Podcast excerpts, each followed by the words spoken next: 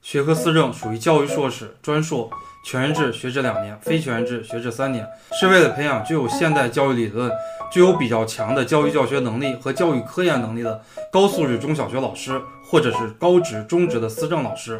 学科教学思政的主要就业方向有中小学、中职院校、高职院校以及高校的辅导员。特别提醒，学科教学思政这个专业这两年非常非常的火爆，因为习大大就是思政那专业毕业的，所以全国所有的二本以上的院校必须开设马思主义学院。开设马思主学院必须要开设马克思主义原理，只要是有教育硕士授权点的，必须要开学科教学思政专业。所以未来的就业方向一定会非常的好。